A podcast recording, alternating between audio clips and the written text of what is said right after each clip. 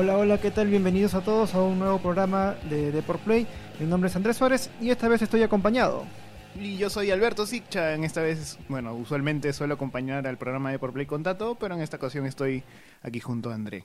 Exacto, y el motivo y la razón y circunstancia se debe a las últimas declaraciones de Martin Scorsese y Francis Ford Coppola respecto al universo Marvel. Bueno, no sé si ya les habrá contado antes o no recuerdo si lo comenté, pero este, de, hecho, es un, es, un, suceso bastante reciente, ¿no? Porque eh, hace una semana nosotros escuchábamos eh, con esta. Bueno, no era polémica, pero todo lo que estaba sucediendo con el Joker, todo el mundo estaba consultando de qué pensaban sobre las películas de superhéroes. Y eh, si no me equivoco, Scorsese fue el primero que dijo, dio su comentario acerca de, no del Joker, sino de, del USM, el universo cinematográfico de Marvel. Sí, y de hecho este voy a comenzar a repasar cada uno de los comentarios que dijo Scorsese y Coppola para no escaparnos del, del debate y también unos comentarios de los actores del UCM para saber cuál fue su las reacciones que generó. Ya, y antes de pasar a ello, recordarles que Deport Play tiene una sección impresa en el diario Deport. Sale todos los lunes, miércoles y jueves. Hoy día salió uno del FIFA 20, así que se los recomiendo porque yo lo escribí. está, muy chévere, está muy chévere. Es de recontra cherry. Y este, nada, y el podcast sale de lunes a viernes en las principales plataformas de streaming, eh, Spotify, Google Podcast, SoundCloud, iTunes, en la que busquen, ahí estamos. Spreaker también. Así que bueno, ya están informados. Ahora sí vamos a empezar con lo primero, lo que, con lo que dijo Martín Scorsese en una entrevista para la revista Empire y abro comillas. No los veo, lo intenté, ¿sabes? Pero eso no es cine. Honestamente, lo más cerca que puedo pensar en ellos, tan, bien hechos como están, con los actores haciendo lo mejor que pueden bajo esas circunstancias, no es el cine de seres humanos tratando de transmitir experiencias emocionales y psicológicas a otro ser humano. Bueno, estas fueron las declaraciones de él. Coppola, al ser consultado sobre la misma polémica, él declaró lo siguiente. Cuando Scorsese dice que no es, que no es cine, tiene razón. Uno espera un aprendizaje y una inspiración de una película y no creo que obtengas eso de Marvel, porque hace películas sin riesgo. En realidad, Marty fue amable. No dijo que era despreciable, no dijo que era despreciable, que es lo que estoy diciendo yo. Bueno, esas fueron y cierra comillas. y ahí sí cierro comillas. Y bueno, y el primero en reaccionar, digamos que yo creo que es el un poco más airado, fue James Gunn, el director de Guardianes de la Galaxia. Y él hizo referencia al contexto histórico, que es una perspectiva bien interesante, y dice, muchos de nuestros abuelos pensaban que todas las películas de gángster eran iguales, a menudo llamándolas despreciables. Algunos de nuestros bisabuelos pensaban lo mismo de los westerns y creían que las películas de John Ford, Sam Peckinpah, Sam Peckinpah y Sergio Leone eran exactamente iguales. Me imagino que esta fue una diestra para decirle a Coppola que él es bueno el que hizo este el padre la saga del padrino, ¿no? Entonces como que él le mandó su chiquita. Sí, es, como, a ver, era obvio de que este tipo de, comentarios literalmente están atacando a una industria en específico y están atacando a una, no, no atacando, sino están criticando una eh, compañía en específico que es Marvel, las películas de Marvel, que recordemos que no todas las películas de superhéroes son de Marvel y viceversa, no, no todas las películas de Marvel son de superhéroes. Entonces, en serio, este, esta ficción, esta fantasía, yo creo que ahí viene el debate ya donde todo el mundo puede entrar, pero las palabras de, de, James Gunn son muy, muy, por lo menos en lo personal yo creo que, que tiene un punto ahí fuerte, ¿no? Que, que en su momento algunas películas no se consideraban cine y, y después todo el mundo empezó a apreciarlas como tal. Bueno, ahora voy a lo de Robert Downey Jr., que fue bueno, fue más político al momento de responderle a Scorsese. Él dice, abro comillas, aprecio su opinión, porque como en todo necesitamos de diferentes perspectivas para que podamos volver al centro y seguir adelante. Recontra diplomático él, cierro comillas. Eh, Samuel L. Jackson tiene un punto interesante, abro comillas. Es como decir que Bugs Bunny no es gracioso, los filmes son filmes. No todos aman sus películas, también todos tienen una opinión, así que está bien. Eso no va a detener que la gente haga películas. Y finalmente, la, las opiniones de Karen Gillan, quien hace Nebula en Avengers Endgame. Y abro comillas, él dice: eh, Gunn inyecta gran parte de su propia personalidad, su sentido del humor. Esa es una gran representación de, a quién es como de quién es como persona y por lo tanto es muy cinematográfico. Es un artista. Diría absolutamente que las películas de Marvel son cine. El cine es contar historias con imágenes. Bueno, esas son todas las declaraciones que puedo recopilar. De hecho hay más, pero bueno, me parecieron estas las principales que generó eh, las opiniones de Martín Scorsese y bueno, ahora recientemente Coppola. Ahora, la pregunta del millón, y eso es lo que nos trae el, el podcast. Eh, ¿Marvel es cine o no es cine? ¿Qué opinas, Alberto? Mira, yo en lo personal opino de que eh, el cine es, a ver, es un concepto demasiado grande como para ser definido este, dentro de una sola especie de reglas o de categorías que se limitan a, a lo que una persona o una asociación diga, ¿no? Es como, por ejemplo, lo que está pasando actualmente en la música y todo lo que sucedió hace poco en los Grammys, ¿no? De que eh, todos los cantantes, de hecho, eh, los premios no estaban considerando a los cantantes de reggaetón, el reggaetón en sí como un género musical, entonces no tenían estos cantantes una categoría propia, o sea, eran, eran eh, nomina- nominados en otros tipos de géneros, música urbana, qué sé yo, pero no lo llamaban al reggaetón reggaetón. Eh, y este, muchos artistas se fueron en contra de esta academia, eh, haciendo un tipo boicot en las redes sociales. Y este, al final la conclusión a la que muchos artistas llegaron, este, también siendo bastante diplomáticos, es como que, claro, eso es lo que la academia está pensando, eh, al igual que esto es lo que Coppola y Scorsese están pensando. Eh, para ellos no es cine, porque ellos estamos hablando de un cine más clásico, que viene de otro tipo de escuela, de otro tipo de evolución, donde el cine se priorizaba a través de ciertos cánones de imagen, de sonido, de significado detrás de, de la imagen y su relación con la narrativa del espectador. Pero en cambio, ahora estamos en un en una era totalmente diferente, ¿no? Donde el mundo se gira alrededor del entretenimiento, de los cómics, de las, de las cosas virales, internet, superhéroes. Entonces la gente necesita ficción y yo no, yo creo que sí se considera cine las películas de Marvel por justo esta evolución que estamos sufriendo.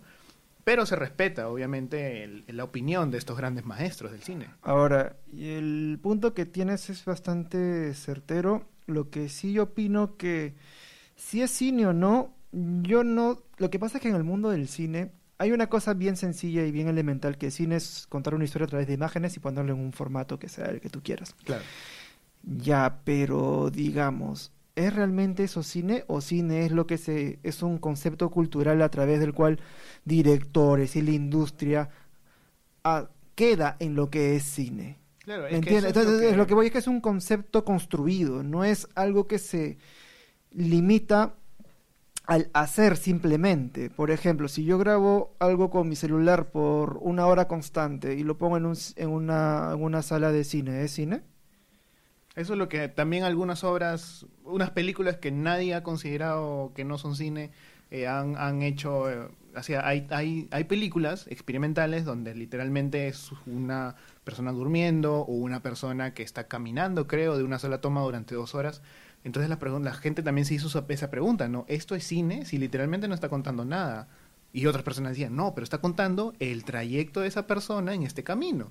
Entonces, ¿hasta qué punto la definición de cine puede cerrarse, por así decirlo? Yo creo que como arte no debería cerrarse. O sea, cualquier cosa puede ser cine. Y creo que es un término, por lo menos lo que yo pienso es un término. No sé qué, tú- qué opinas tú. Este, No, Greg? sí, de hecho es un término que se está construyendo. Hablando del, del cine, de, o sea, me imagino que Scorsese y Coppola tienen un concepto distinto del cine debido a su calidad de películas, ¿no? Pero lo que ellos sí creo que tienen autoridad y creo que es lo que quizás piensan un poco a la antigua es si realmente hacen buen cine. Ya, claro. Ahora, ¿qué cine es cine? Porque ya aparece en el formato y todo Claro. eh, cuenta con eh, lo- lo- los, los 13 pasos del héroe, que es el reconocimiento, el descubrimiento y todo. En eso cumplen, pero ¿es buen cine lo que hace Marvel? Claro, porque hay gente que no le gusta y no es cine porque no le gusta, mañas. Puede ser que eso sea lo que le Scorsese, pero ¿es buen cine lo que hace Marvel? Mira, lo que es que ahí de nuevo entramos a la subjetividad. Ese es el problema. Yo creo que todo el tema de que, que está sucediendo ahora es que este se basa en la subjetividad. Porque yo no puedo ser objetivo para decirte, oye, esa persona sí hace buen cine, porque todavía no están los parámetros bien rigurosos de decir, oye, qué película se puede considerar buena y qué película se puede considerar mala bajo bajo, qué, criterios. O sea, yo puedo ser objetivo y decir, ya, mira, la fotografía fue, fue utilizada bien, ¿por qué? Porque el objetivo del director era eh, transmitir esta emoción y los espectadores dijeron que sí habían transmitido esta emoción. Entonces, bajo ese concepto yo puedo decir, ya, la fotografía estuvo buena, entonces es buen cine. Pero entonces, me- más o menos no sé si me estás entendiendo, el- que cae mucho en el tema de la subjetividad. Yo creo que no. En un punto sí hay un punto subjetivo, es decir, una cosa es lo que te gusta y lo que no te gusta, Claro. ¿ya? Y otra cosa es reconocer en películas que realmente tengan trascendencia a nivel de la industria, de la industria cinematográfica. El Padrino se estrenó en 1972 y aún la gente sigue hablando de ello. Claro. Las películas de Marvel son desechables. Ves, ves esta Iron Man 1, la viste una vez y se acabó. ¿Por qué? Porque luego engancha con la 2, luego engancha con el UCM y se forma toda una estructura que sí es, este, que a ese nivel de narración extensa del, del universo cinematográfico de Marvel sí la reconozco como algo, como un aporte a la industria. Pero como obras independientes que trasciendan como El Padrino del 72, que hasta ahora el mundo habla de ello, entonces creo que sí hay elementos que se reconocen para decir que hay buen cine y mal. No buen cine y un cine más o menos este que, yo creo que lo- cumple. yo creo que los conceptos ahí están cruzados porque estamos hablando de un cine comercial a un cine de autor, que son dos términos completamente diferentes. El cine de autor es el cine en donde el director está contando una historia original eh, bajo los conceptos de que yo le estoy poniendo el alma a mi película, esta película es una representación, qué sé yo, de mi ser, mm, todo lo que estos ah, clásicos autores han dicho de acerca de, de las películas. Pero estamos hablando de que Marvel hace películas comerciales. Es una adaptación no fiel, pero es una adaptación muy parecida a los cómics que en su momento fue fueron hechos no para contar una historia personal de tu del redactor, sino entretener a las personas. Ahí sí no coincido, ¿por qué? Porque El Padrino está basado en una novela, entonces la adaptación de una novela y no es cine de autor. Y aún así el público sigue hablando de ella. Entonces, hay algo más. No es. O sea, Coppola y Scorsese obviamente han hecho cine de todo tipo. Claro. Pero ponte, el, el, eh, El Padrino sí ha sido es una adaptación de una novela. Que por ahí podemos hacer el símil con la adaptación de los cómics de Marvel. Eh, claro, ¿No es cine de punto- autor? Eso sería un punto a favor de que no es un cine de autor, eso es un cine adap- adaptado. Ya, claro, pero lo que voy es que del 72 hasta ahora aún sigue formando parte de la historia del cine porque cambió la manera de hacer cine. En cambio, tú ves, por ejemplo, Joker, yo creo que sí, Joker puede ser un... O sea, la calidad de Joker supera todas las películas de Marvel.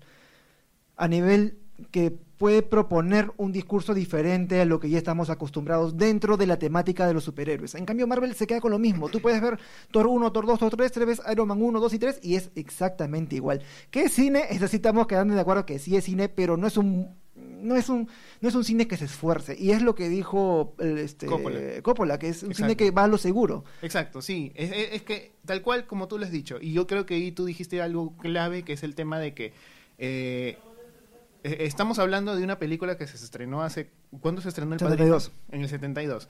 Entonces ha tenido 30 años, no más, 50 años. Para saber la más o menos unos ya, más de 40 años ha tenido la película este y, y la gente sigue hablando de eso porque ha tenido justamente ese tipo de evolución o ese tiempo para saber más o menos cuánto ha sido el impacto de, de esta película. Ahora, ¿cómo tú mides qué impacto ha sido mejor que otro? Yo creo que ahí eh, no, tú no puedes comparar eh, de manera objetiva qué impacto ha sido mejor que otro porque ¿Cómo explicarlo? O sea, estamos hab- hablando de que las una de las películas de Marvel, que es Avengers Endgame, ha sido la más taquillera de la historia, superando a Titanic y Avatar, que eran las anteriores eh, top top del, del box office, de la taquilla. Entonces, ¿cómo nosotros, o sea, cómo nosotros, los espectadores, podemos decir de que esa película no es cine si, le ha, si ha superado en taquilla a todas estas, a estas, a todas estas otras eh, películas? Claro, ahí viene tu argumento de que ellos fueron a lo seguro y yo no creo que esté mal de que vayan ido a lo seguro porque al No, fin y al cabo que no está mal. claro su objetivo es entretener de que por ejemplo ¿qué, qué está pasando ahorita también con los videos de YouTube estos de niños que ponen Spider-Man Barbie así disculpen la palabra pastrulada y media y funcionan funcionan ¿por qué? porque literalmente son hechos objetivamente para entretener a los niños y que los padres puedan hacer las cosas que están haciendo esos videos son ¿Educativos? No. ¿Esos videos pueden ser considerados buenos videos? Sí. ¿Por qué? Porque están hechos para cumplir un objetivo fijo, que es entretener, y lo logran. Entonces, En- entonces el objetivo fijo de las películas de Marvel ¿cuál es? entretener y pasarla bien. Y yo creo que la han- lo han logrado porque han, si han tenido, a ver, si, si su objetivo era, qué sé yo, eh, hacer una marca en el cine sobre un estilo propio, incluso en ese punto también lo han hecho, porque durante ocho años, no, durante diez años hemos tenido la misma, el mismo tipo de películas porque a, a esta compañía les ha funcionado. Entonces, eh, yo concuerdo contigo en el sentido de que no tiene el mismo impacto que tuvo El Padrino las películas de Marvel porque no son eh, obras maestras que digo, wow, yo voy a hacer una película y yo voy a escoger Iron Man 2 para hacer mi película. No, yo voy a decir, oye, yo quiero algo como El Padrino. Este, pero no puedo, no, yo no puedo negar el hecho de que Marvel Studios eh, ha formado parte de la industria cinematográfica, al menos económicamente y de entretenimiento, eh, durante tantos años, ¿no? Ahora, este, a ver, quiero ver cómo va el tiempo. Sí, ya tenemos que ir cerrando. este, para cerrar, eh, ¿Marvel hace buen cine o no hace buen cine? ¿Y qué crees que, qué, crees que hace una película que sea un buen cine? Mira, yo en lo personal, ya ahora, entramos en lo personal. personal. Yo creo que sí Marvel hace un buen cine. ¿Por qué? Porque yo considero que cine es lo eh, un buen cine eh, logra sus objetivos. El objetivo de Marvel ha sido súper simple. Voy a entretener, no voy a dejar una huella en, la humanidad para cambiarlo de mentalidad, no.